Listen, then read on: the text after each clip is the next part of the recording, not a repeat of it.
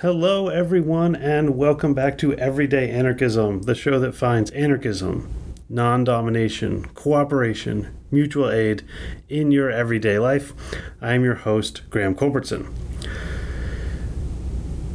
For the second time ever, and also the second time recently, this episode is a crossover episode. In this case, with the show Seriously Wrong, which, just like the podcast Good in Theory, I highly recommend. This is quite different from the Good in Theory crossover. First of all, because Seriously Wrong and Good in Theory are quite different shows, but secondly, because that Good in Theory crossover was really an episode of Everyday Anarchism that we released in both feeds. This, I would say, is more like an episode of Seriously Wrong that we released in both feeds which is to say, it is considerably longer than the average episode of Everyday Anarchism. It is looser. It is filled with skits. Yes, if you listen to this episode, you are going to hear me do Im- improv utopian comedy, uh, which I don't really know if I can do but I tried. Um, seriously wrong. If you if you like this, you're gonna love seriously wrong. There's so much more, and the wrong boys are Shawn and Aaron. Aaron could not be with us on this episode because he was busy editing some of the other work that Shawn and Aaron are doing. So this one is just Graham filling in for Aaron and Shawn. And uh, again, if this is your first exposure to Seriously Wrong, just imagine uh, if the person talking to uh, Shawn and doing the skits with him was actually good at uh, doing skits. And you can give you a sense of what it would be like if you were listening to the show with Aaron on it.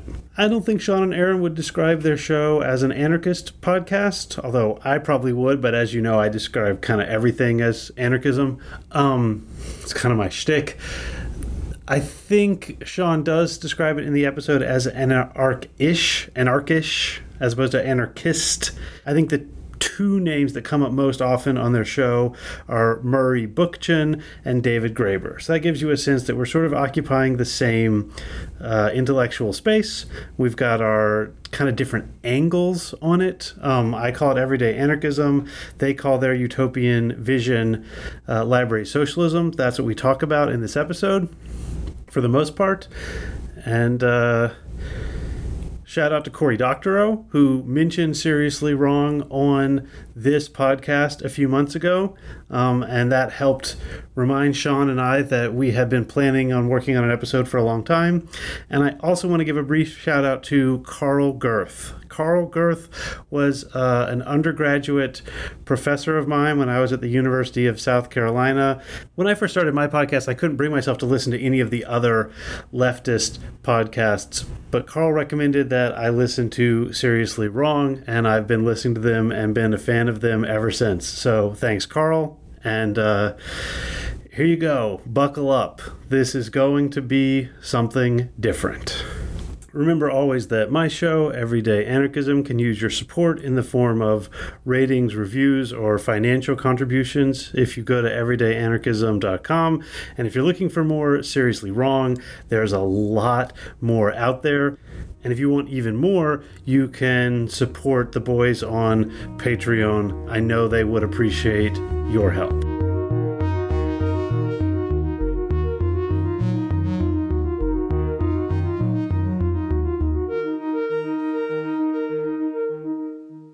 Yeah, well, it's it's good to to sit down with you, Graham. Uh, your show, Everyday Anarchism, had a chance to listen to a few episodes, some really interesting interviews, and yeah, it's a pleasure to uh, sit with you today to talk about stuff. Awesome stuff. Yeah, it's great to it's great to talk to you and see you, Shawn. We've been emailing a little bit back and forth for gosh, more than a year now. It's got to be like eighteen months or something like that. I'm I'm wondering, am I on BreadTube now? How do you know if you're on BreadTube? Is this BreadTube? Mm, I don't know. I think BreadTube's not real. I think I think Zoe Baker talked about this when we had her on our show. BreadTube originally referred to like anarchist communist YouTube creators, and then somehow the subreddit got really dominated by stuff like with all due respect to them, but they're not anarcho socialists, people like hbomberguy, ContraPoints, and so on, all fine creators, but none of them really in the Kropotkin tradition. So yeah, somehow the BreadTube became about this cluster of larger creators and less about uh, the actual bread in terms of the conquest of bread. Damn um, it! So, so, I'm still not on BreadTube. Okay, I don't know. I think you're more bre- you're more BreadTubey in a way than the people who typify BreadTube because they don't talk about Kropotkin, and I think you probably would. Yeah, I can't stop talking about Kropotkin. Actually, he nailed it. He was right about a lot of stuff. He really was. He was. He was right about a lot of stuff. So we'll talk about that. So, you know, we're here today to talk about my concept of everyday anarchism, which is which is not my concept for a couple of reasons. First of all, it's really drawn from the work of David Graeber, especially this article of his. I think it's like, "Are you an anarchist?" They answer. It's it's more likely than you think. Yeah. yeah, yeah. The answer might surprise you. Is right. No, I love that piece. It actually that piece really did convince me ahead of any any other individual piece I could point to that uh, identifying as an anarchist might be something that I want to do. Yeah. Okay. Well, we can talk about that more in a second, but I want to go also to like, and this is where Kropotkin comes into play, and the the ideas for for a long time, you know, since the word anarchist gets thrown around, really, it's Proudhon that starts it. The word has meant, you know, protest, disruption, extremism. In fact, protest, disruption, extremism, anarchism, or anarchy predates the adoption of it by left wingers as something they would actually want to be. Anarchy is just a bad thing. No one wants to be an anarchist. Everyone is against anarchy. Um, like famously, Percy Bysshe Shelley, who definitely was an anarchist, if you're treating like his ideas and giving them a label, he uses anarchy as a as a negative thing. In fact, the king is depicted as anarchy. So anarchy has that problem, but when Kropotkin articulates it, he articulates anarchism as like the ideas that come from working together, working together in families, working together in communities. So the term everyday anarchism is supposed to be really disruptive. Like, oh, we think of anarchism as this incredibly extreme thing, and it's actually every day, but it's also supposed to harken back to Kropotkin. There wasn't, in his envisioning of it, anarchism always was every day if anarchism isn't every day, it's not anarchism. At least in his conception of like, hey, if you're around the table and someone's hungry and they ask for food, you give them food. That's not weird. That's not extreme. That doesn't involve smashing the state. And that's what anarchism is fundamentally this everyday set of values. Right. Could, you uh, maybe help me distinguish better the the what would be the the non everyday versus everyday distinction here so like what an example of non everyday anarchism like i want to overthrow the state someday yeah. but in my day-to-day business uh, you know i i run crypto scams like that kind of thing or like what's the yeah i mean i'd say i would say i would uh i would object to that that person that that wants to overthrow the state and in the meantime is like a pure shitty capitalist i would say they're not an anarchist or an everyday anarchist on either side the idea behind everyday anarchism is if you are out there trying to smash the state, dreaming of smashing the state, hoping to assassinate the king or the czar or whoever you're hoping to assassinate, you're already thinking in their terms. You're already thinking of centralized power. You're already imagining that there's going to be a before and an after in this revolutionary moment. So anyone who says like as an anarchist, I'm out there throwing bombs, I mean they're not an everyday anarchist. I would suggest they maybe don't really get the concept of anarchism in that key way, which is the everyday aspect of it. Right. Like someone asks you to pass the salt and you just pass the salt without charging them a fee or congratulations you're an everyday anarchist right yeah and, in in um graeber's piece he I, I, I found it very illuminating especially when i first read it is he talks about people queuing in lines, you know, where you have to wait and all stand behind each other in a line. You could imagine in a world where everyone just, when the bus doors open, everyone just crowds around them, all fights each other, elbowing to get on the bus first. In a world where everyone does that by default all the time, if you showed up and you were like, hey, what if we formed an orderly queue based on who shows up at the bus stop first, roughly more or less? and then we all took turns getting on the bus one at a time people would be like, "Oh, that's a that's a crazy utopian dream, man. How are you gonna? what are you gonna hypnotize everyone in the world to magically line up and magically wait their turn? This is authoritarianism, man. Like you want to mind control people to force them to line up." But it's obvious, like it's obvious it works because everyone knows it works, and we have these game rules about how to act in public. And it made me think in a different way about what is possible. A lot of the time in politics, we'll think about like, oh, if I was the king dictator and I was going to make a law that was going to threaten people to go to prison if they didn't do what I told them to do. How, what would you do in that situation to make a just society? And like that's the framework. Everyone's like under we're under socialism. We're going to be underneath this thing, and they're they're going to send us to jail if we don't do it. What should you go to jail for not doing? Like that's the the legal context of utopian dreaming. Whereas like this is a very different concept. It's very small scale. I don't know. The idea is mind blowing that we know to get in line and wait our turn because there's like this socially beneficial set of game rules that everyone's familiar with. And it opens up this spectrum of possibilities. Like, what sort of other game rules, other sort of like social agreements could we have that could allow for complex ways of relating to each other without the threat of sending anyone to prison and without any sort of benevolent dictator, you know, telling us what must be done? Yeah, if you read um, the Graeber and Wengrow book, The Dawn of Everything, you know, I've talked to friends about this, and maybe this was said on the podcast as well. So apologies to my listeners for repeating. Like the word anarchy is barely, or anarchism is barely in that book at all. But also, when I'm reading it, it seems to me that it's nothing but anarchism start to finish, which is just the suggestion that there are different ways of organizing the world. And a lot of them are not very obviously hierarchical. Another way of thinking about this is early in Graeber's book Debt. I'm working on Debt right now. I'm trying to do a huge year long series on it that will start someday. I don't know when. Someday when I've you know started it. And uh, he talks about let's let's imagine the economist stupid fake village where everyone is bartering things and someone has shoes and someone else has potatoes, but the person who has shoes doesn't want potatoes, so we don't know what to do. And Graeber says, you know, if this was an actual village society, probably what would happen is the person with shoes would just give his neighbor. I mean, it's his neighbor. They're friends, they've lived together, probably their kids play together, their shared lives are dependent on one another. Henry would just give Joshua the shoes, and the potatoes don't come up because both Henry and Joshua know that if Henry is ever hungry and Joshua has potatoes, Joshua will give Henry potatoes. And this is just presented as common sense. If we imagine a world in which some people have potatoes and other people don't, it's pretty obvious. It's not radical, like, oh, yeah, share your potatoes with them. But if you're living in, under whatever you want to call it, this neoliberal economic capitalist framework, that seems really foreign and radical, exactly as you say. Like if you wanted to intervene in a system in which people are not sharing, you will be a weirdo, and pretty soon you'll start talking about smashing the state. But where you started was just like, hey, wouldn't it be nice if we shared potatoes with one another?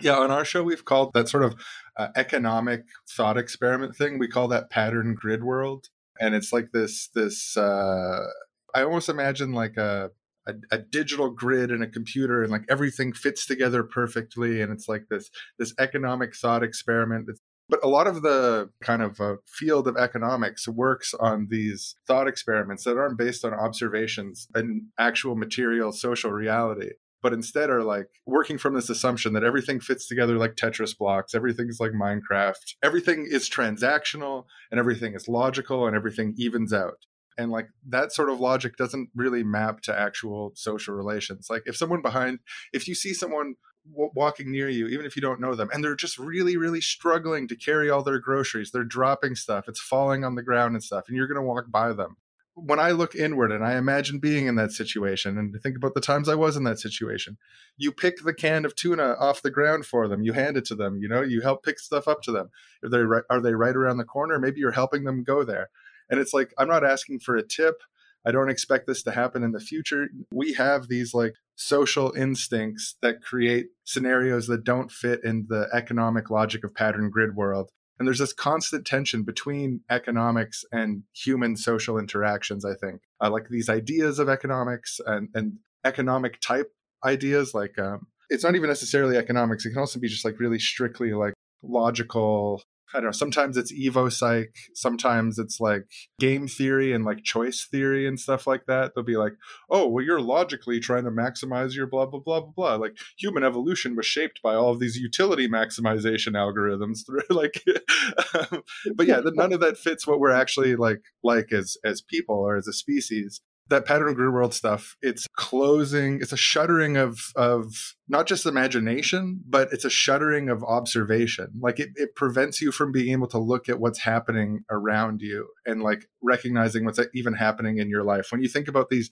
over deterministic kind of economical or logical pattern grid world shit it, it shuts you off from recognizing that people are all lining up for the bus for no reason other than it just it works pretty well and we all know to do it. Yeah god. Okay so i've got a bunch to say in response to that. First is you know you may be familiar with this famous Peter Singer idea of the of the drowning child and will you rescue the drowning child? Do you know this thought experiment? It gets taught a ton to undergraduates and you see it on the internet. And actually, you know, Kropotkin actually did this exact thought experiment 100 years before Peter Singer, but no one no one knows about it. Uh, but uh, it's in the anthology of Kropotkin's work that Iain McKay put together. And so the the thought experiment is, you know, if there's a drowning child and you can save them and it's just going to like get your clothes dirty and you got to go to the dry cleaner and it'll be $10 you should obviously save them. This is basic utilitarian logic. And kropotkin goes further and it's like okay yeah so there's that reason or there's like the capitalist will say i will save the child because then i can be rewarded with an additional you know consumer in the future maybe i'll be rewarded for saving the child. And kropotkin's like you know anyone that walks by that kid is going to save that child. And if you ask them why, they're going to look at you like you're insane. This is not a, something that needs to be discussed. This is not something that needs to be justified. No logic needs to be brought to bear. And if you're in a room imagining uh, a world in which humans have to have specific rules before they save a drowning child, you have lost touch with humanity to such an extent that there's just no reason to worry about or think about what you're saying at that point. And I, you know, I have dallied with the sort of utilitarian progressivism in the past, but I, I think that makes sense. I think that kind of utilitarian thinking is is doomed. Yeah, you don't need to bring out a calculator before you jump in the water and save the child and be like, how many units of utility am I losing and how much are we going to gain? help, help, I'm, I'm drowning. I'm drowning in a creek that poses a danger to me, oh, but oh no my. danger to you at all. A, a kid is drowning. Oh, hold on, kid, hold on. Just take out my calculator.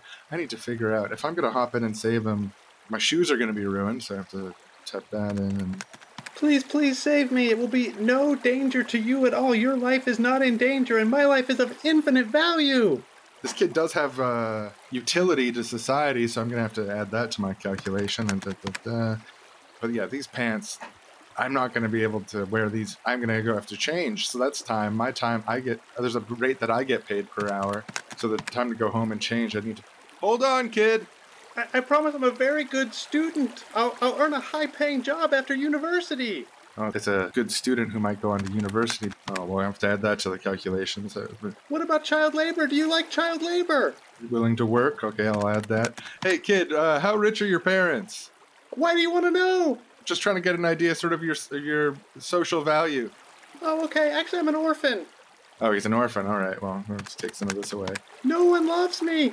No one loves him. Okay, I'm gonna have to minus a, carry this and. Uh, but I'm a human being, sir. Oh, he's a human being. I'm gonna have to add that back and that.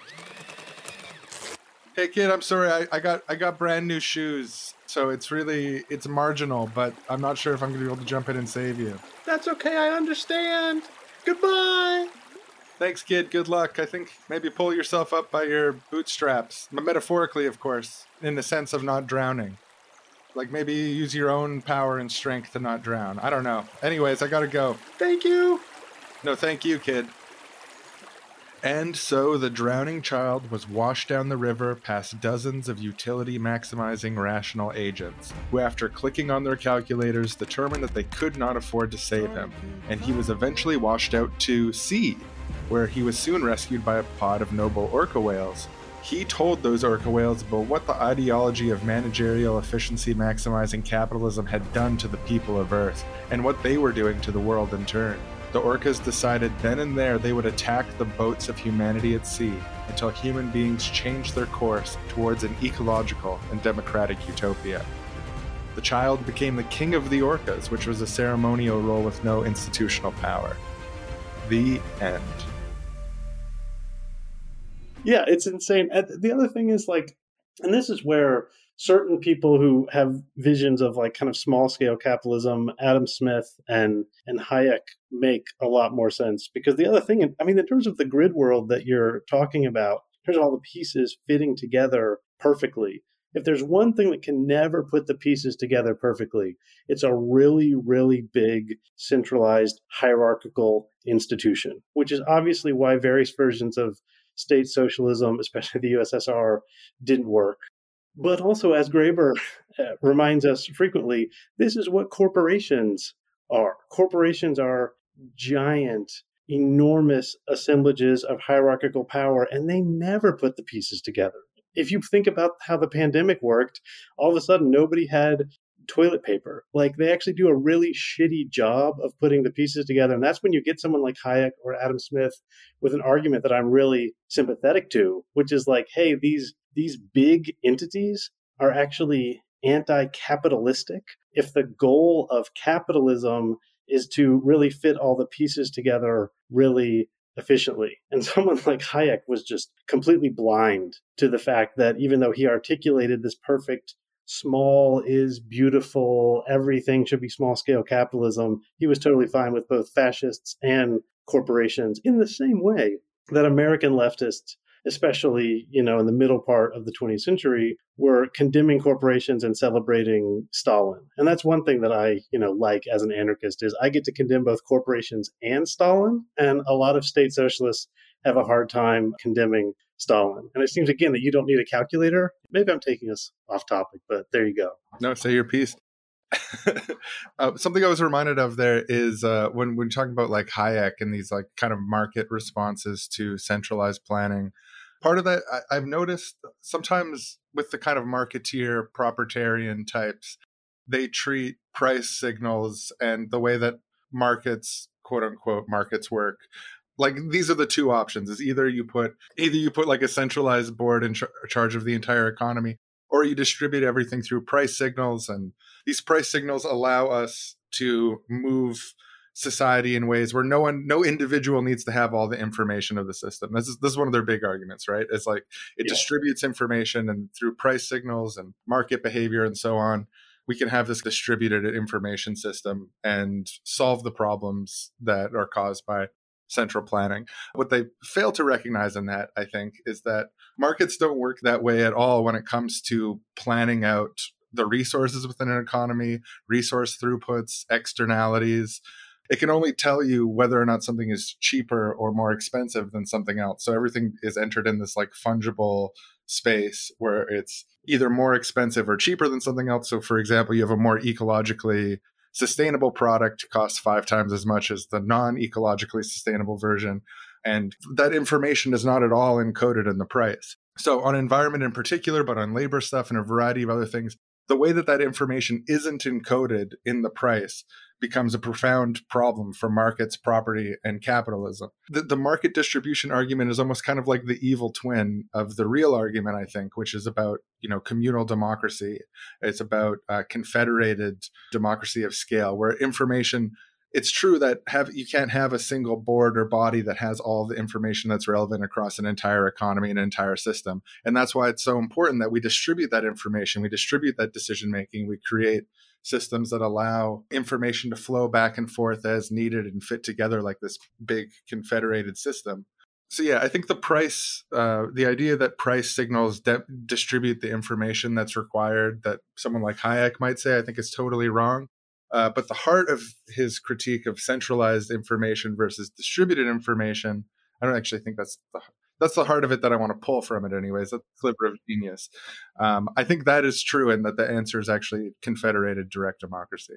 I, I completely agree with that. I mean, I just I feel I need to add that as much as I like reading some Hayekian ideas and some of Smith's ideas, I want to be very clear: no right wing government or business or corporation or ever anything has ever actually tried to implement that kind of small scale thing. I agree with you. It wouldn't it wouldn't work. The prices are not a good mechanism for figuring out what everyone wants. It wouldn't actually turn out democratically. But like the first thing you'd have to do is destroy Wall Street, and the second thing you would have to do is have no more corporations. So I sometimes say like, hey, right wingers, let's try this Hayek thing where everything is distributed. So there can't be any firm that is really big. If there's a big firm, then the information is not being well distributed. It's actually being centralized and hierarchized. And in this way, you know, Goldman Sachs is not that different from the Soviet Union. It's this central, powerful body. And I'm constantly amazed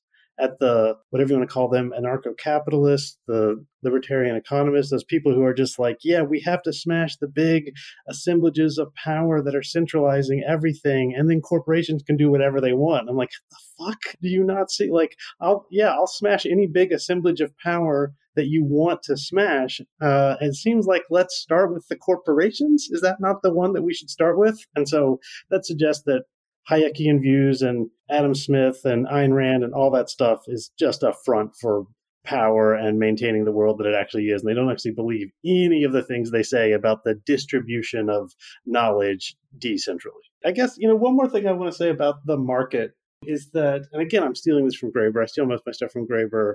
You can get this in William Morris as well. Um, and I recently did an episode about farmers markets. Like, markets are are great. That's where I get my onions and my eggs and pottery. A market is a place with some stalls where an artisan has made stuff and you can get things from that artisan either in exchange or as a gift. Whatever that thing is that the Wall Street Journal covers bears no resemblance to anything that anyone in humanity would have called a market prior to Adam Smith and the idea that the stock market is a market. I mean, the stock market was a market. It was a bunch of men yelling at each other and selling imaginary wheat. So that was pretty abstract and it's gotten more and more abstract. So I'm sure this will upset certain members of the left, but like, hooray for the market.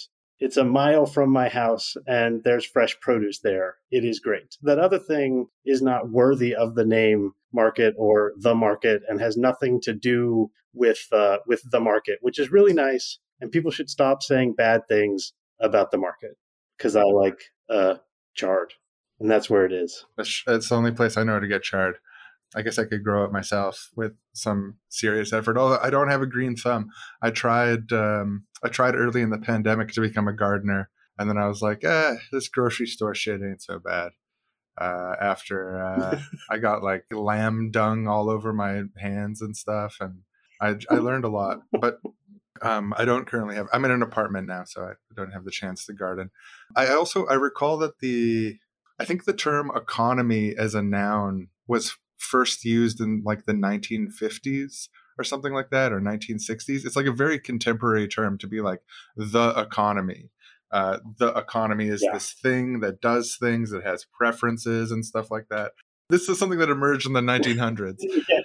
The language of the economy, but I mean, people talk about the octopus in the late 19th century and everything. I mean, what they call the economy or the market really means this bizarre assemblage of this giant industrial monster that, aided by government, eats resources and makes people miserable. I mean, that's what that's what the economy is. But it's also the people define everything as the economy. So that's why you get people in COVID very upset about shutting down the economy. And I'm with them, right? If they're like, oh, we can't shut down the economy. If the economy means the production of food for human beings, then of course you're desperate not to shut down the economy. And we have such a bad, I mean, I, again, I'm obviously arguing that like this giant industrial monster that's called the economy or the octopus or whatever isn't actually where the food comes from or the food that it does produce. It doesn't do a good job of getting it to people, and the food is not that good. Same goes for shelter and everything. On the food thing, the, the amount of nutrients in vegetables has went down sharply over the last hundred years, and I think about one third of all food that's produced is wasted, if I recall correctly. Yeah, and some much higher percentage of that is fed to animals. So, like, I mean, it's definitely over half of the like calories and nutrients that we produce in the form of plants just gets eaten by animals. So Mark, Mark Bittman has written that like, you know, the amount of soybeans that it would take to feed everyone is trivial compared to the amount of soybeans that we feed to cattle. Right. We make the protein in form of soybeans, use up the land to do that, then feed it to cattle to use up that land to do that, to then distribute steaks to the people, which they have for every meal instead of once every couple weeks, like they probably should. And then a third of the steaks we throw away.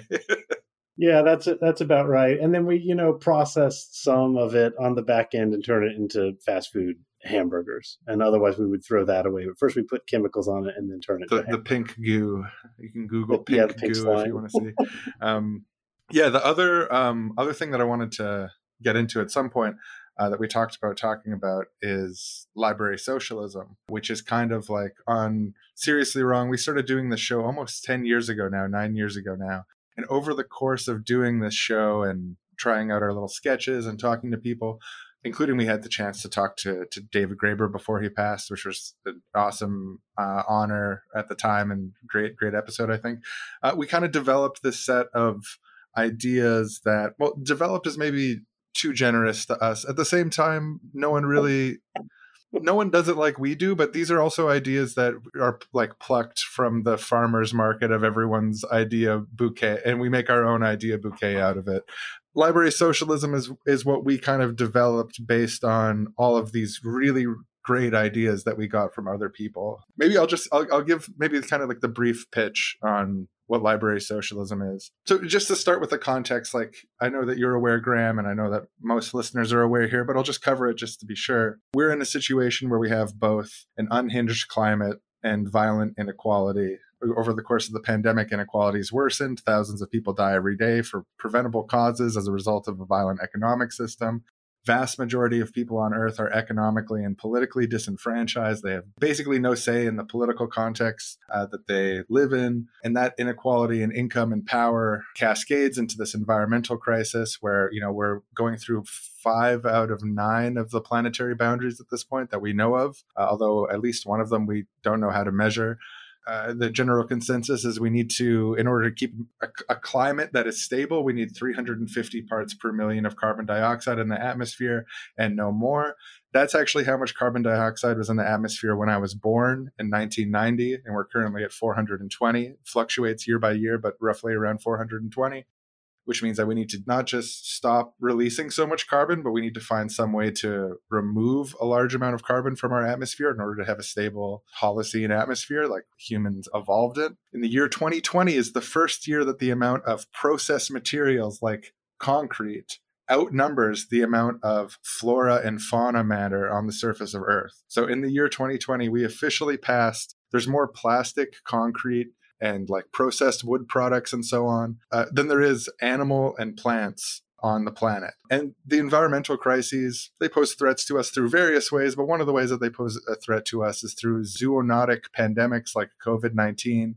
We've got shrinking biodiversity and habitats. It creates more opportunities for pandemics like COVID 19 to arise as more animals have to inhabit the same space. So this is the, the this is the overall crisis as we see it. There's this entwined social and ecological crisis and we lean a bit here on Murray Bookchin, who pointed out the environmental crisis is a social crisis, that the environmental crisis is a result of this inequality, and that these two sort of like twin crises are actually braided and interconnected and interdependent. So that's the that's the context which got our wheels turning about what can we do about this and is there anything that can what can we do to address both of these crises at once?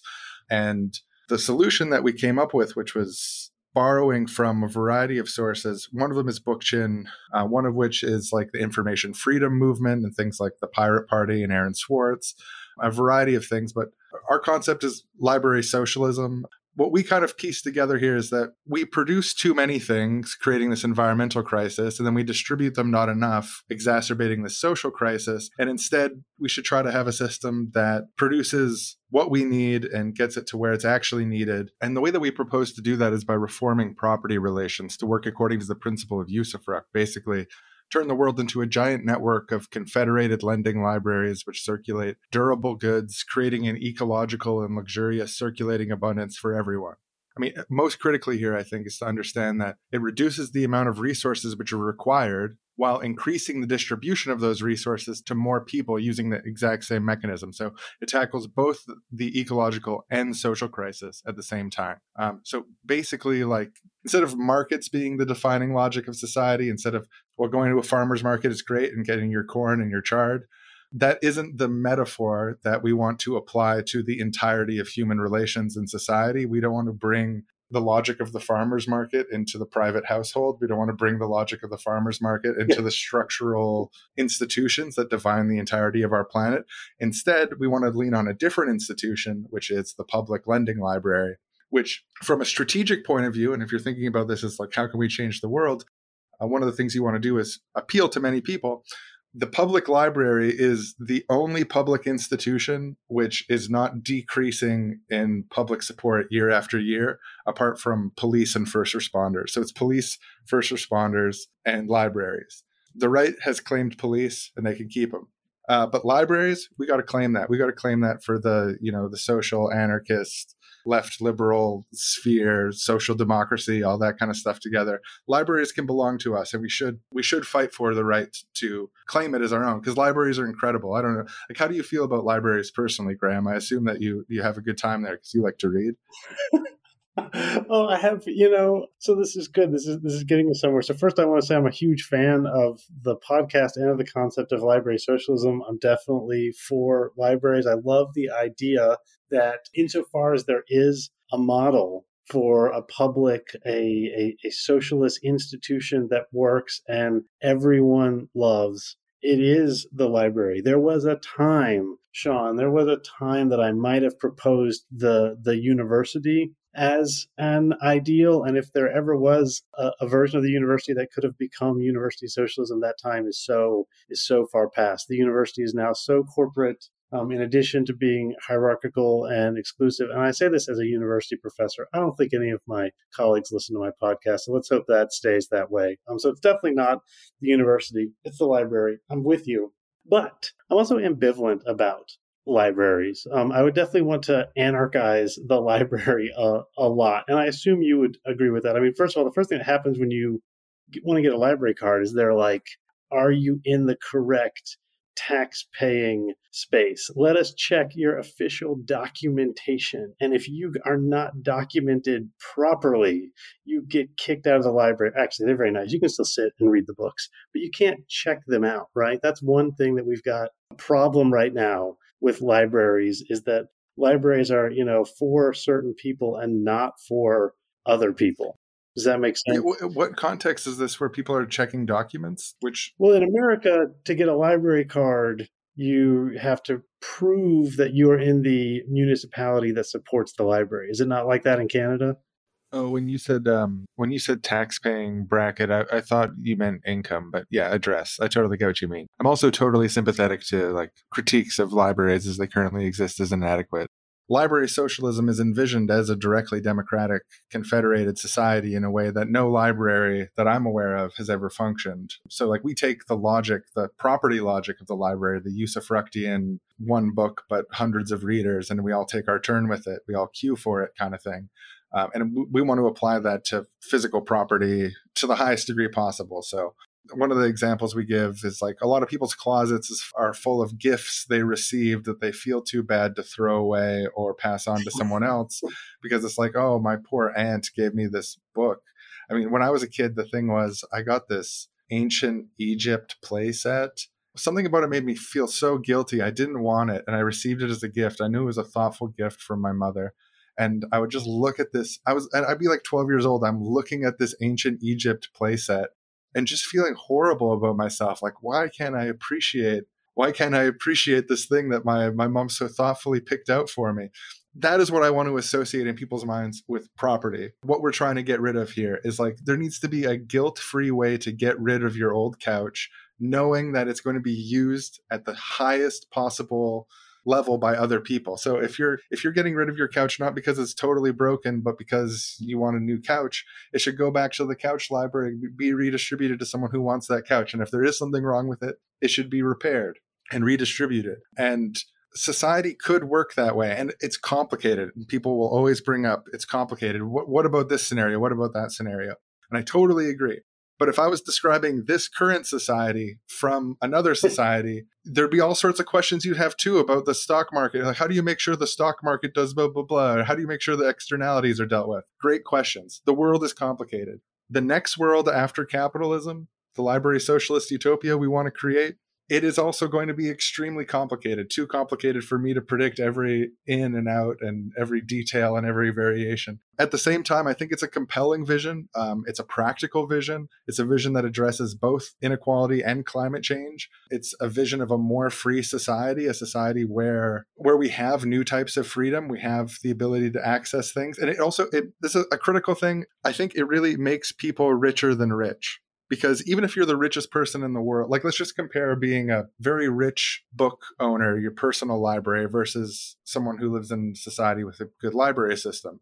You can be the richest person in the world and you can buy all the books you want in the world and pay to store it and you've got this huge huge collection of book and it's growing all the time. In a library socialist society where everyone has access to everything and that's either through public lending libraries with huge collections of all books in existence or the digital equivalents. People get access to books that they wouldn't otherwise be able to get under capitalism because of copyright concerns, uh, lack of access, limited production.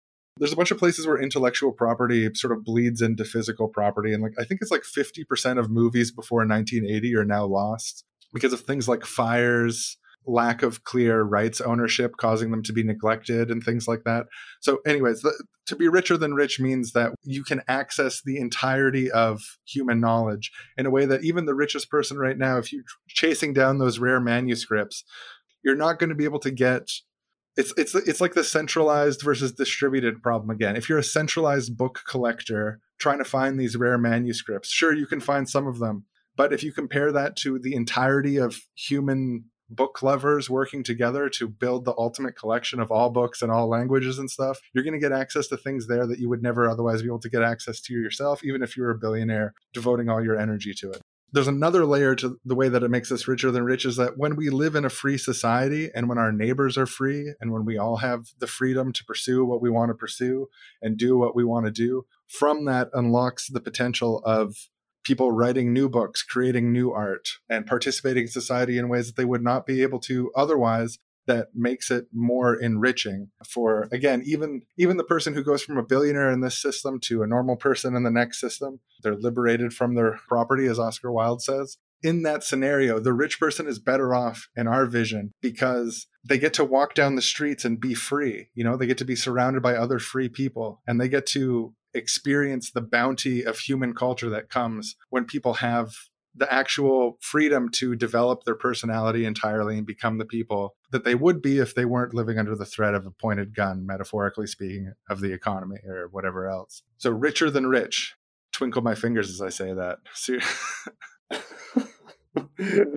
Good. I mean, I, I find this uh, I find this vision very appealing. I'm all I'm all for it. I'm I'm happy to call myself uh, a, a library socialist. I think to move away from books and the actually existing libraries to the couch is a good way, again, to to bring back this idea of I don't know why I keep talking about Hayek, but apparently I'm going to keep talking about Hayek. Like if you think about the, the, the Silicon Valley app vision, which is really about information and information being able to be shared rapidly and everyone can have what they want. I know you've talked about like Uber on the show before, right? Like Uber makes a lot of sense and seems really good and seems to have a library socialist component, except for the fact that A, it only exists to enrich uh, a, a few people, and B, and this is the corollary, it destroys the lives of the people who have Uber drivers. Well, if you think about couches, obviously no one hopefully today in the 21st century would want a some sort of soviet style system of uh, couch manufacturing and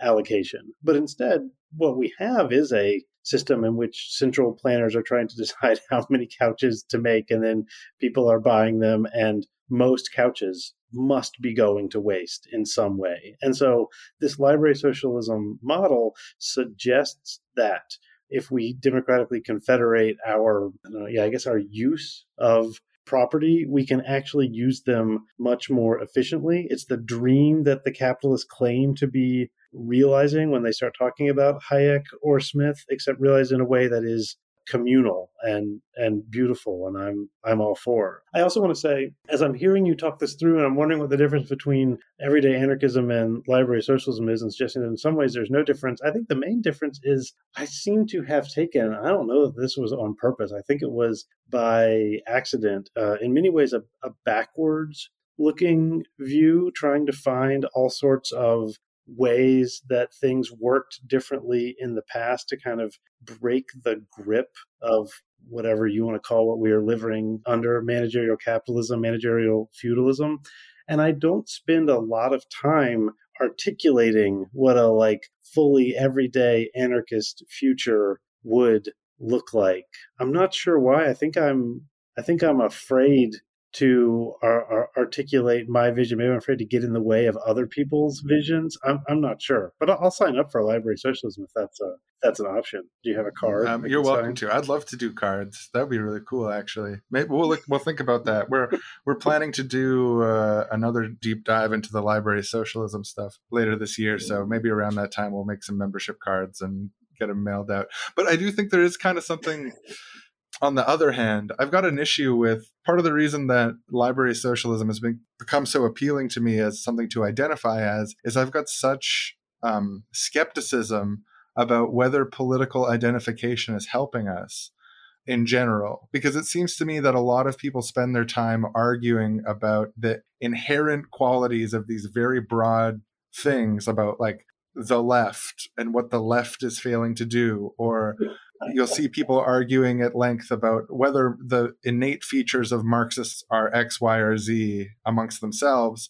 And then you'll see them arguing with the anarchists as well about which of them is inherently capitalist which of them is inherently you know predatory which one of them is inherent you know and these sorts of debates i mean they're kind of interesting but after years of reading these discussions i'm not sure that it, it's been clarifying for me about the ideas underneath. And so i like library socialism because it allows me to escape use this escape hatch to not identify with anything that people are acting so weird about. And i'm afraid that by issuing the membership cards and starting to reinforce the logic of because what i see here is the logic of political parties. And I think there's something very, very partisan political party y about some of the way that these discussions about identity, not identity is in like, you know, white male or whatever, but identity is in Marxist, anarchist, social democrat, and so on.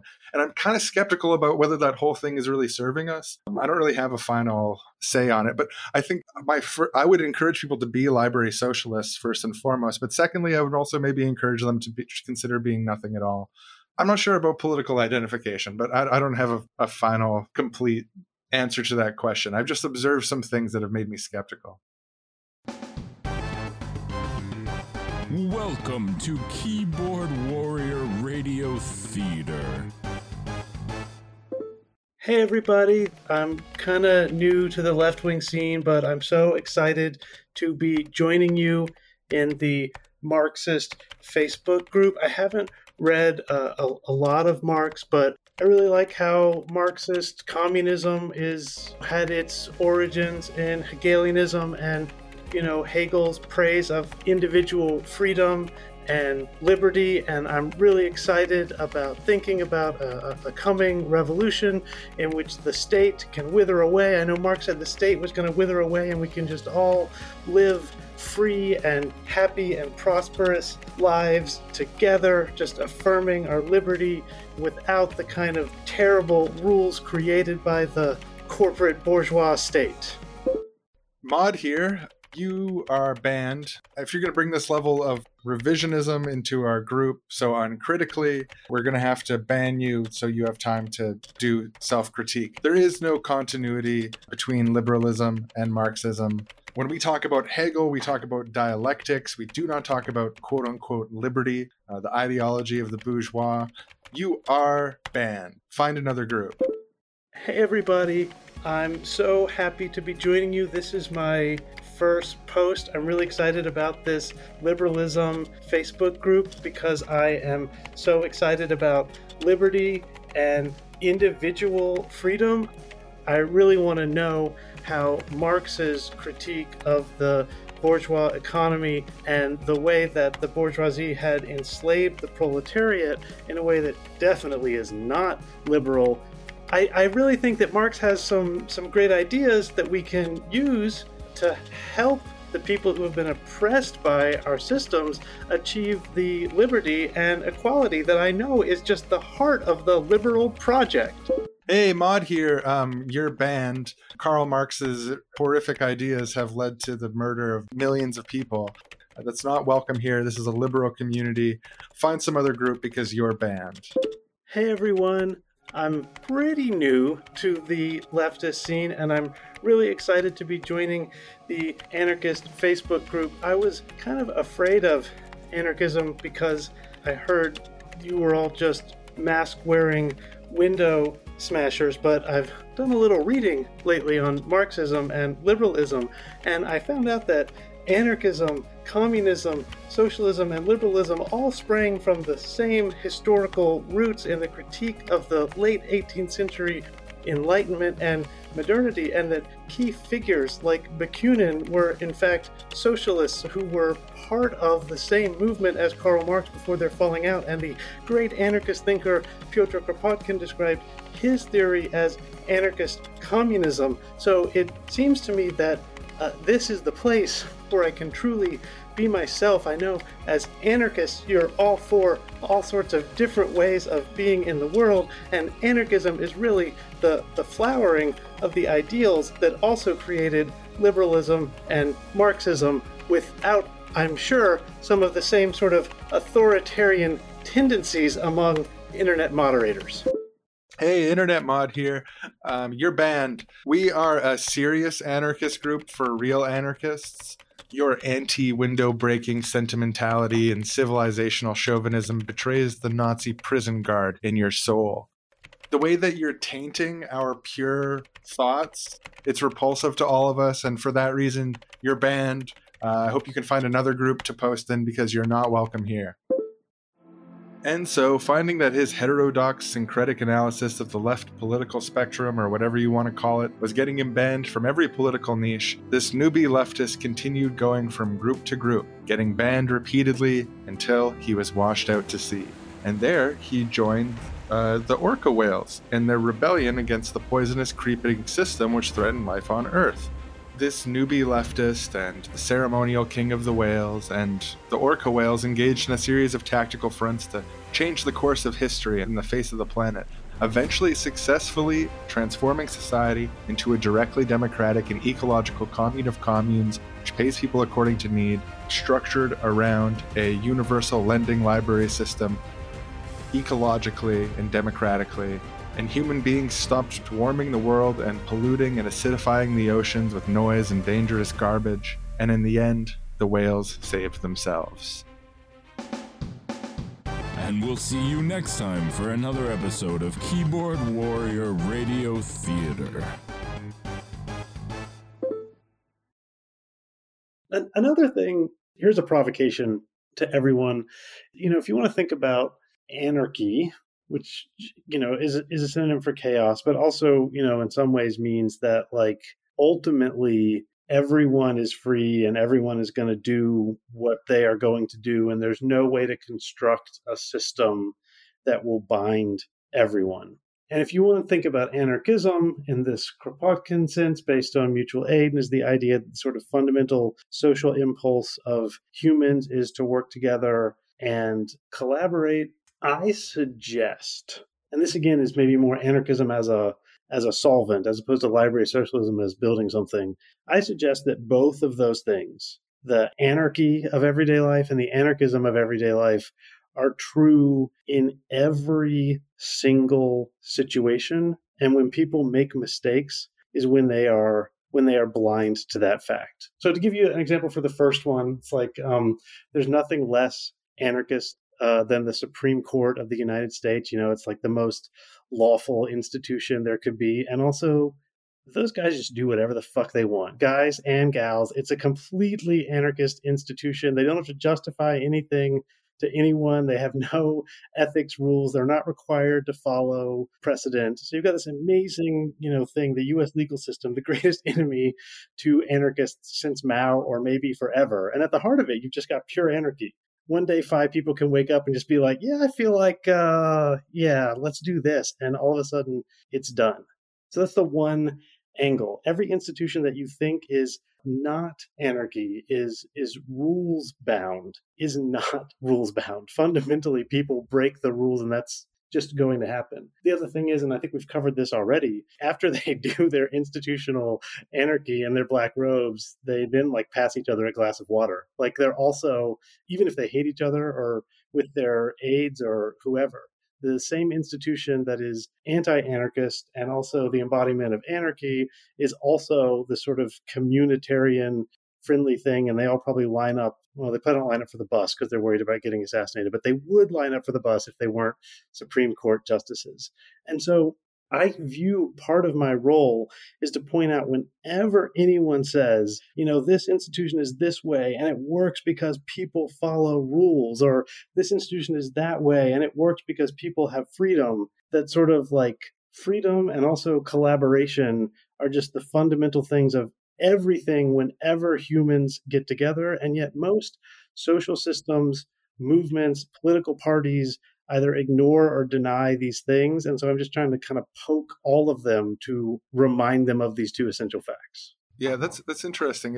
Yeah, because uh, institutional logic will often institutions are kind of convinced of their own bullshit in a way where like they think according to the logic of the Supreme Court, the Supreme Court has no chaos in it at all. And I think you're right to point out that it's fundamentally eh, chaotic because it's completely chaotic. Right. So we have we have these kind of like primal pre-institutional forces that are associated with the different types of anarchism that are just like latent around us, including in our institutions. And if we wanted to have a society that was structured in a fair, effective way that was efficient with resources and decent to human beings, it would maybe find some way to embrace that reality in both cases. Yeah, that that was that was such a that was such a great way of putting it, Shawn. Thank you. And I think library socialism is a great way to channel that. It certainly wouldn't be the only way, but I think it does embrace both sides of the like, you know, you can get the book and you can do whatever you want to with it as long as you don't destroy it you know it's free and also you're you're working together with everyone else. The library is fundamentally democratic non-hierarchical it's collaborative. The library is a place where the institution has embraced both of those things and so many other institutions including political parties are just totally predicated on denying it. There's a Republican speechwriter for George W. Bush named David Frum, who is now a Republican apostate because he hates Trump, but is still, you know, in many ways a deplorable right winger. But when he was hating Trump, he wrote, you know, something like, you know, we now know after, you know, Trump that laws don't do anything only people making decisions and acting does anything and i was like holy shit that's the basic tenet of anarchism like when did when did the architect of the Iraq War embrace the basic tenet of anarchism? And I realized that's because anyone who takes a second to think about how people works has to embrace these two tenets. And it seems to me that most of our institutions and practices are dedicated to denying one or both of them and I'm trying to bring them up to people. It's like, oh, you want to devise a system that works? Well, you got to remember that humans are chaos and humans are collaborative. It's. I was just thinking about something about pushing the boundaries of systems and like how one of the kind of meta debates of politics is like how much do you just do it? When it comes to party politics it's like when do you just like violate election law? Just violate the shit out of election law and sometimes you win when you do that right? Wherever people are on the spectrum the politically there's like this this door that's open to that's like play the game to the extreme where you almost break it. Like even you know clarence thomas on the supreme court the most orderly institution of all and the most order oriented institution in an order oriented society functioning according to order oriented rules is just like what a month ago being like i can't really interpret whether or not i've been bribed. Uh, which is just like absolute absolute pejorative chaos. Like yeah and i would say i mean this this is dialectical but this is where you get the ultimate chaos is when you claim i mean think about think about dictators, you know, the the dictator who gets to do whatever he wants to, or the billionaire who gets to do whatever he wants to. And the reason why they get to do it is because they're in this incredibly hierarchical, ordered system. It's like if you go too far one way, you end up creating the other one. I mean, another version of this is it seems like when people interact with bureaucrats, a lot of times that the bureaucrats, it turns out, can really just do whatever they want because they understand how the rules work and they know the rules so well that the rules don't apply to them anymore. And when the rules get strong enough, there are no rules anymore. And you have to somehow, if you're trying to build a system that works, glide between these two extremes. And not it's not just that those two extremes are the two opposite ends, they end up becoming the same thing. Although not that stupid horseshoe theory of politics thing, which I think is bullshit and yeah. I hate. well, we can't we can't rule out some horseshoe type metaphors sometimes kind of applying in certain ways while at the same time rejecting horseshoe theory. Um, yeah, that's fascinating stuff. I feel like I'm going to have to chew on that more. There was something else I wanted to bring up that I thought we might both have some vibes on. It actually comes from The Dawn of Everything, also. And I was thinking about this one aspect of Dawn of Everything with relation to library socialism recently, where they talk about there being three sort of three sources of human power. Yeah, of hierarchy. Yeah, yeah. So you have control of violence, where say you have the, the big strong guys on your side so you can threaten people to do what you tell them to. You have control of information. So you could tell people that, for example, if they don't do this, God will smite them. Or it could be that they don't have enough context to make a free decision. You give them a limited context that constrains their decision so fundamentally that you're in charge of them. And then finally, the control of charisma, the great charismatic leaders, people who are so um, effective at talking that people follow them. These are three sources of hierarchical power that are kind of like proto non institutional. They can be institutionalized, but they're non institutional. I thought that framework was super fascinating when I encountered it in the book, and I've thought about it a lot since. Because I, I think a lot about information politics. I used to be heavily involved in information politics about 10 years ago with stuff like WikiLeaks, Pirate Bay, and in the current day stuff like libgen sci-hub and stuff that's my shit so yeah the these three sources of hierarchical power i thought they were spot on to to list these off and i'd never thought of it that way before and i was thinking how do you democratize at a base level how, do, how do we institutionally set up democratization of power democratization of the things that these proto sources of hierarchical power if we wanted to build a society where people are treated decently, where people aren't commanded and controlled, they aren't threatened, cajoled, where they have real freedom and they can express themselves and fully develop their personalities and fully develop their relations, whether that's family or friends or whatever. And I think actually all three of them can be democratized. The way that maybe violence could be democratized is if you look at ways to distribute power. Like I think part of what has shaped human evolution actually is that if you have a group of 10 people and then one of them is like stronger and aggressive and is trying to screw over all the rest of them, then you can get a coalition of four or five people to stand up to him and then you've got enough strength to take him on. And that's like the democratization of power. So I imagine in a utopian society, the Star Trek phasers has actually got a pretty good technological goal to look for. It's like, how do you disarm and dismantle threats to people without actually carrying that threat yourself? I think is the technological frontier that we need to, to aim for to achieve library socialist utopia. That, that's one of them. Democratization of information. One thing is like letting the internet be a library of everything. Uh, is something that we've got legal systems that fight against this, but all we have to do is stop criminalizing people who do it and we'd have the best library in human history. We actually already kind of have the best library in human history. You just have to like bend the law a bit to access it. Uh, but it could be so, so much better. And there's democratization of information, I think, also brings in elements of stuff like journalism and the press and public education. These aren't simple things to democratize it's worth thinking about, I think. And democratization of charisma is the most interesting and strange one because we think of charisma as being this innate quality that people have that you're just kind of you have it or you don't. But I don't actually think that's true. And I think that in much the same way that we all get in line to queue for something, we could set up norms that better distribute access to charisma. So part of the way that is is giving people experience on relating to people in ways that allows people to be more social and be more you know demonstrate these features that we associate with charisma but there's also learning to listen to people differently and learning to think about p- people differently and to learn to see each other with less judgment is part of what democratizing charisma looks like so it's, it's both helping people to gain more charisma in the traditional sense, but it's also helping more people to perceive non traditional charisma as the charisma that it really is.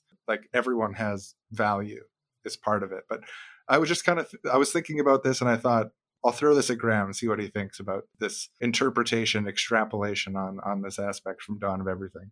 My impulse is to say, well, first, uh, maybe I can think about it more and say something better. But my first impulse is to say, and this is something that's kind of drawn drawn from the dawn of everything. You know, one of the uh, one of the things they make the point of is that when those systems get combined, is when you get more and more terrifying totalitarian systems. When you have, you know, like if you look at a modern day nation state, and it's like, yes, look at this president. He commands the violence and he has access to all of these briefings that you don't have. And look how tall and handsome he is. And his suit is so beautiful and he gives such good speeches. So, actually, all three of these are, are supposed to be operating in the nation state and they're less effective when they operate by themselves. And one of them is the, the Sun King, somewhere like in what is now Mississippi or something like that, who has absolute power over violence, but that's all he has. He doesn't have personal charisma and he doesn't have the bureaucratic structures of knowledge to allow him to act over long distances. So there's a very simple solution to his violent power. It's just walk away. That's all you have to do to not be subject to his violence is just get like a couple hundred feet away and then you know look over your shoulder and make sure he's not coming and then and then you're safe. And if he is coming, you can just keep walking until he gets tired the people carrying him get tired. And it seems to me that whenever we encounter these systems of power now and having had you know personally a very very bad experience with a supervisor with a boss this goes back to another thing that Graeber says in bullshit jobs we just need to be able to walk away. And that can neutralize so many of these forms of power whether it's charisma violence or knowledge. You can't very often just say no i'm not interested in being part of this anymore right? Especially if it's t- especially if, if it's your job. But in so many ways you can't just walk away. I mean uh, sorry if it's your job. Even worse if it's your country right? All of these things we're just locked into from the beginning. And there's no way to say actually i'm going to opt out of this. I'm going to find a new charismatic leader. Obviously, if they're your president, you don't get to find a new charismatic leader. And if you're voting, you just have to pick a different charismatic leader. I think what you would have to do is first give people whatever whatever this system of organization is is give people the right to opt out of it. And then you'll find people sticking around in a charismatic system if their own charisma is recognized. And you'll find people maybe be willing to do the the kind of violence that is hopefully never necessary but occasionally sometimes necessary the self-defense violence if they feel like they have options within the group they are in, as opposed to just someone barking out orders and always choosing the targets of violence. And if you feel like, you know, you have a chance to leave school, right? I mean, this is a big one in terms of the hierarchical control of education. If you have the option to just get up and be like, nah, I'm not really that excited with what I'm learning right now, I'm going to walk away and learn somewhere else, you'll either find a better experience and fit into a system of knowledge that treats you better and is more democratic, or you'll find the person who is lording over you with their knowledge all of a sudden might be much more accommodating to you and what you want to learn if you have the possibility to opt out. But whenever we build any of these structures, opting out is never an option. You can get killed or lose your ability to work and eat or lose your ability to learn when you opt out. And we just have a no opt out society. Or as Graeber puts it, borrowing from uh, BDSM culture, you need to be able to say orange to your boss. You need to be able to have a safe word whenever you're in any of these structures of authority that was like, no, actually, I enjoyed following you for a while and I really like that charisma, but you never listen to me. So I'm just going to leave. You don't get to say that to the CEO. And if you could say that to the CEO, CEOs would deploy their charisma and cultivate the charisma of the people around them in a much different way. Okay, I tried to answer your question. Did I answer your question? Yeah, I feel good about it. I mean, it was. I think you did good. Oh, thank you, Shawn. um, I think we got we got. I, I just looking at the time here. We've been going for a while. This is a fun conversation. I think there's one thing that's still floating in the air that we talked about talking about here in the everyday anarchism and library socialism buckets, which is basic income. Yeah, I was thinking that. I mean, look, you know, the reason why I like the idea of universal basic income as opposed to like some sort of guaranteed jobs or some sort of system, you know, in which, you know, libraries provide jobs and job training and things like that is the ability to drop and leave at any moment. And I'm very afraid of you've got jobs that the community has decided that you have to do. You'll end up getting getting trapped in them and you might end up getting trapped in these terrible toxic paranoid cycles. I mean i've been, i have been in one of them with with a supervisor and let, and let me tell you it didn't feel like the solution was a different job somewhere else. It felt like the solution was being able to walk away completely and still know that i would have access to food one way or another.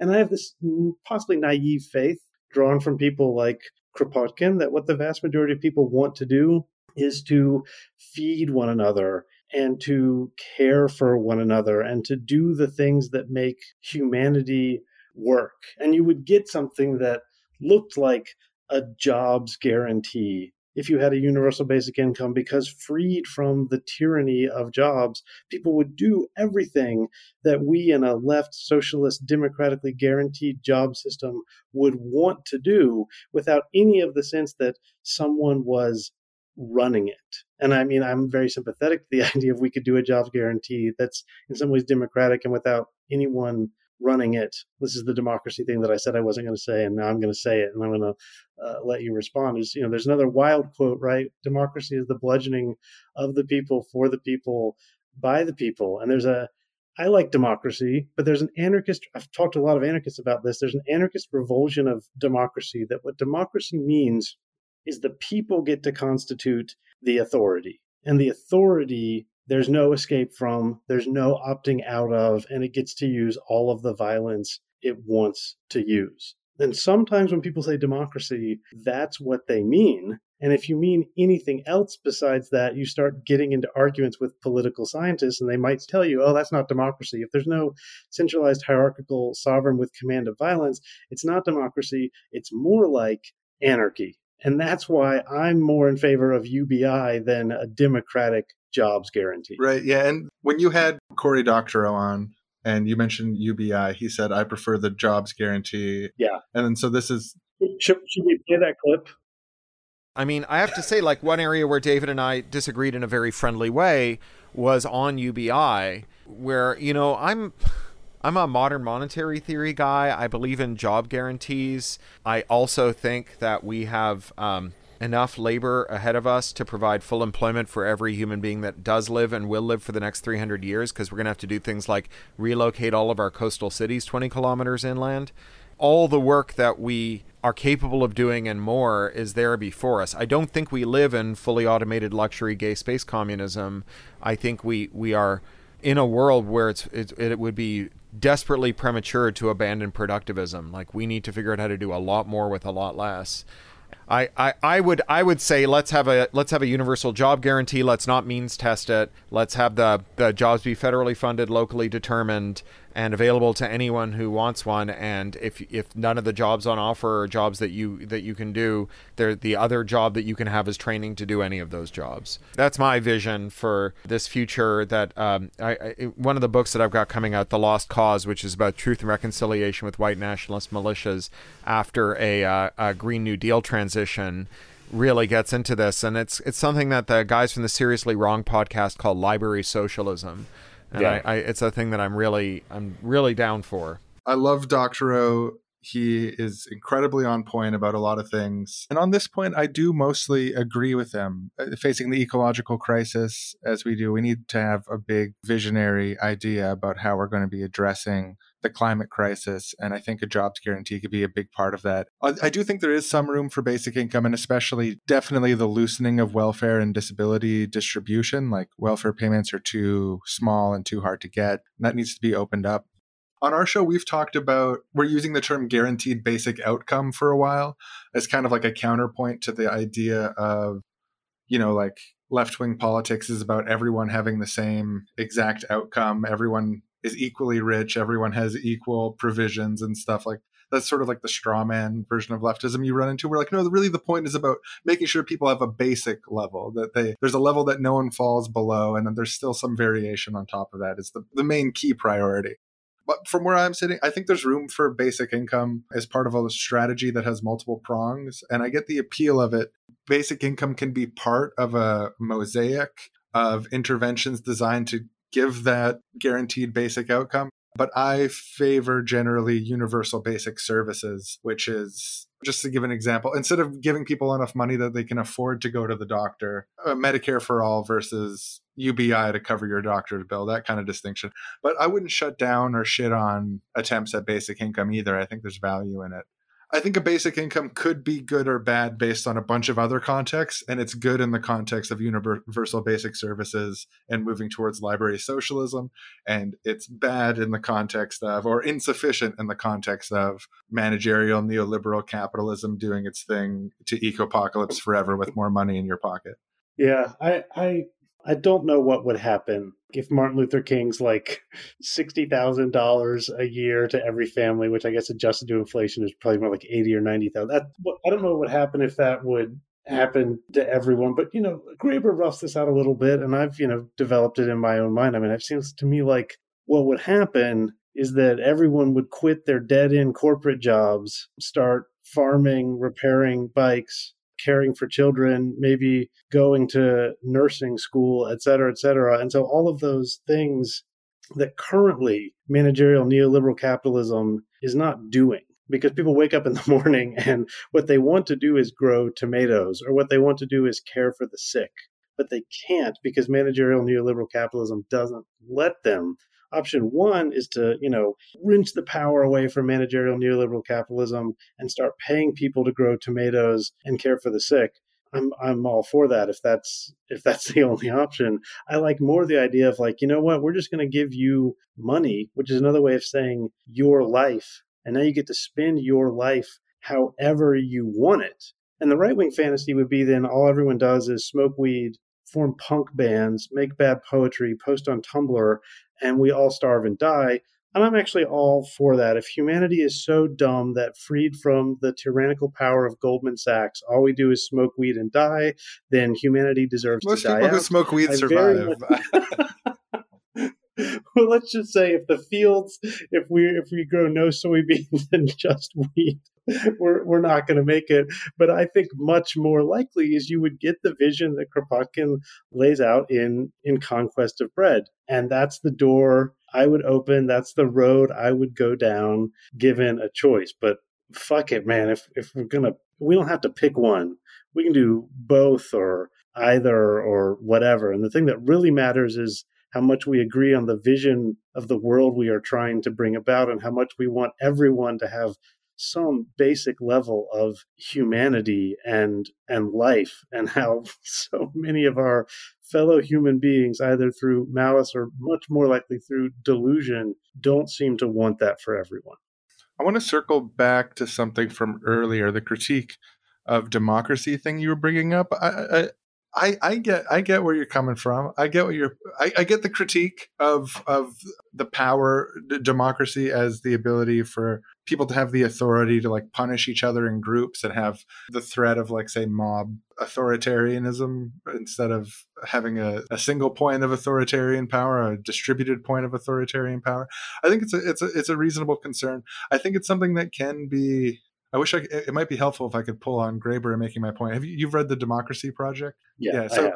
I'm I'm aligned with Graeber on the use of the word democracy question and sort of changing tweaking the definition and pulling the definition in the right in the way we want to go and pulling it away from the sort of political science you need to have authority over your neighbors kind of thing. So maybe I mean maybe I should stop you right there and just say me too. It sounds like we agree on uh, on what democracy means, but I would just need to point out that when I talk to people like mainstream believers in democracy and also you know more capital A anarchists than I am, they do not like this definition of democracy. They view democracy as a theory of sovereignty and centralized power that draws its power from this thing that we might call the electorate. And I, I don't think that's a good definition of democracy. And I think you and I completely agree on what democracy means, as far as I can tell. But when most people use that word, that's not what they mean. And we need to reclaim it. Well, yeah, I, but I would, I partially disagree. What when we talk about most people, we might be talking about most people in university po- political science departments or most people who work as aides to Congress people. But when we talk about most, are you suggesting I'm in an elite liberal bubble? Not Shawn? at all. How how Not dare you? But the I, I I think like the word sovereign. I'm sorry, but no regular person ever uses the word sovereign in a political context. this is not the the words of the working people. So yeah. Anyway, I, I think um, the our definition, our shared definition here with Graeber and others of, about democracy is a lot closer to what the majority of regular people, when they think of democracy as a good thing, they're thinking about as people having a say in their lives, the things that matter, having a say in the shape of society, having it be a distributed system of power rather than a centralized system of power, and so on. I, I agree with you in the sense, I mean, I, I think we agree on almost every aspect. I could not agree more.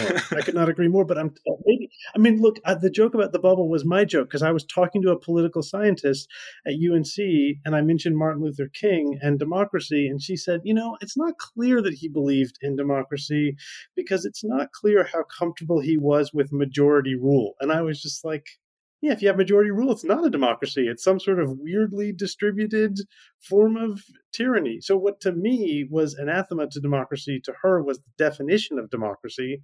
And it's just, a, if you don't take the moment to have the conversation that you and I just did in our shared love of Graeber, you can start talking completely past one another. But I agree with you. A, this is the only version of democracy worth a damn. And B, that's what any regular person understands democracy to be the fact that what they want matters to their community and that they are part of making the community and their life what they want it to be. It does not mean that the electorate is properly organized in such a way to generate political sovereignty under the Westphalian Treaty. Yeah, no, that that I, I think most intuitively too. I don't think really many people want a democratic system where 49.9% of people lose. That's all about just like dividing society into 51% winners, 49% losers. And it's actually it's pointed out by uh, Rik Falk Vinje, founder of the Swedish Pirate Party, in his book Swarmwise. Th- these sort of systems that create losers they don't just create like bad outcomes and like the best outcome isn't necessarily come to but they create an incredible amount of like resentment and like personal animus and i know so many organizations that work on the 50% plus one system and they just hate each other and it falls apart. Everyone's everyone like and that, that's one of the brilliant things about consensus and i don't think consensus works in every context all of the time but the general principle of working towards consensus is i think really important in you know genuine democracy. When you think of these 50% plus one votes as not just sort of like a competition where one side's winning, but actually a competition that creates losers, like turns people in, into like l- loser isn't a real thing. Like that's a, it's it's not like a loser existentially. It's affecting your soul or something or the cells in your body. But feeling like a loser sucks so bad, and like losing something that you when you're trying to pass your vote through and it fails, it feels so bad. And I think that really turns people against the idea of like distributed decision making yeah, I, I, I'm I'm spinning wheels now because we've been an hour and a half, and that's when the brain. Yeah, it's yeah, we've, my brain is fried too. I, I mean, the only thing I'll say is Nietzsche describes this as like the reason why democracy was invented, because people were just, you know, they were born losers and they died losers, and they were like, fuck, I'm going to come up with a new set of rules where the people get to decide what's right, and we're going to chop the heads off of those aristocrats. And if you think of that as being correct, then democracy just becomes another way of, you know, creating resentment and losers. And it's just a different group of people being miserable and hateful. And if you look at how politics works right now, that seems it seems like Nietzsche was right. What is called democracy has just produced different groups of resentful losers. Everyone, everyone gets to lose and be resentful and hate everyone Yeah. else. There doesn't get to be while. any winner. And so we got to do something It's else. just everyone. Yeah, there's no one. Well, there's that thing too in psychology, like the loss aversion thing. Is people have a harder time Yeah. recognizing success than they do failure. Or basically, it's like losses attract more attention than comparable gains. So, like, people are more concerned about losing things than they are happy when they gain something. In that sense, representative It's 50 all, nothing but yeah, losing. fifty percent plus one democracy is just like a universal loser system. Everyone becomes a loser, and then uh, and when it's done, you run through the process a couple elections, and if after fifteen years you don't feel like a loser, you weren't paying attention. yeah, I agree. Democracy, and Nietzsche was right in that sense. Democracy is the politics of resentment, and it's just everyone gets to resent everyone else. But democracy is good. That's just not a good version of democracy. Absolutely, and if people listening are interested in, in our views on democracy, it's seriously wrong. We've got an episode called "Democratize Everything," which goes sort of in depth at some of the ways that we we describe our utopian democratic society. But unfortunately, we're out of time. But this this was a great conversation, Graham. So this was a pleasure. Yeah. So yeah, for for listeners on our feed, where can they check out your show? Oh, so you know, you can find me at everydayanarchism.com. The show, uh, it's on all of the podcast apps, so you should be able to just type Everyday Anarchism. Right now, it's the only podcast called Everyday Anarchism. I think you guys are also the only seriously wrong. That's true. And I would say, you know, the show, just to know, know people they're getting into, I do a mixture of things. I really am interested in finding alternative paths, different ways of thinking about how politics might have worked, whether that's in Rome or ancient Greece. And then I, I try and highlight interesting anarchist thinkers, the big ones like Kropotkin and Emma Goldman. And otherwise, it's just anyone who I feel like talking to, usually every week, about the you know these the, these concepts that I laid out earlier, the ways that we can anarchize things, the way that we can find both freedom and collaboration wherever that is, everywhere from farmers markets to uh, the Byzantine Empire. I find anarchism in all of these places. Cool. Yeah, and yeah, seriously wrong. It's S R S L Y wrong. Uh, and we have chats uh, like this. We also we talk to authors and stuff too, and we do a lot of. Uh, we also do comedy sketches, like you know, like we did this time. We do that all the time. Sometimes we do entire episodes that are all comedy sketches. Sometimes we do one enormous comedy sketch that's split up across five episodes and total several hours long by the end. Uh, philosophical stuff, though. Uh, if you, if you haven't heard of us before, I hope you hope you check it out. Yeah, you should you should check it out. And usually Aaron is in the sketches as well, which is better. The sketches we did this time were really good, though. I think so. I thought you were great. They were great. Yeah, well, I, I really I really appreciate um, your guidance, and uh, I got I got to start hitting the clubs. Yeah, yeah, no, totally. No, I think you could start introducing sketches to your show if you want. At this point, you got the training. I can't wait. Uh,